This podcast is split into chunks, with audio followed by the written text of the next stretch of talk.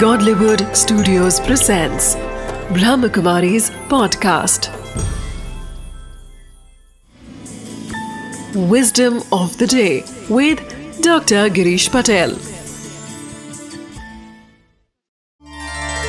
नमस्कार ओम शांति जो लोग ऑर्डिनरी लाइफ लीड करते हैं कि भी जैसा बस उठे हुआ बड़े हुए जीवन व्यतीत कर दिया उसका कोई फ़ायदा नहीं है जब आप कुछ अच्छा करना चाहते हो, जीवन में आगे बढ़ना चाहते हो किसी भी क्षेत्र में तो आप पाएँगे कि आपको हार का सामना करना ही पड़ेगा।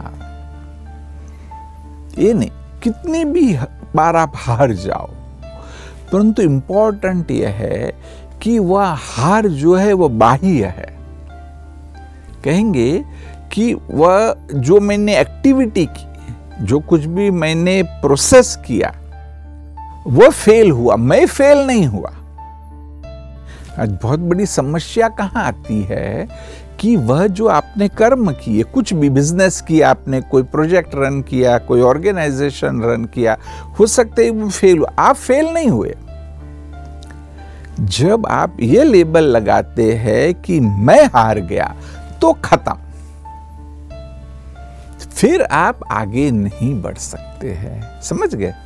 ये जो सिंपल सी बात है, उसको अपने जीवन का एक अंग बना दीजिए। कि ये सब भाई, वो एक्टिविटीज़ है, वो फेल हुई है। मैं वास्तव में फेल नहीं हुआ Om Shanti. Question of the day a person does not fail the work done by him can be unsuccessful और successful when you look at life from this point of view no matter how many failures you will get in life, you will never be disappointed in that failure, and one day you will definitely get successful in your work.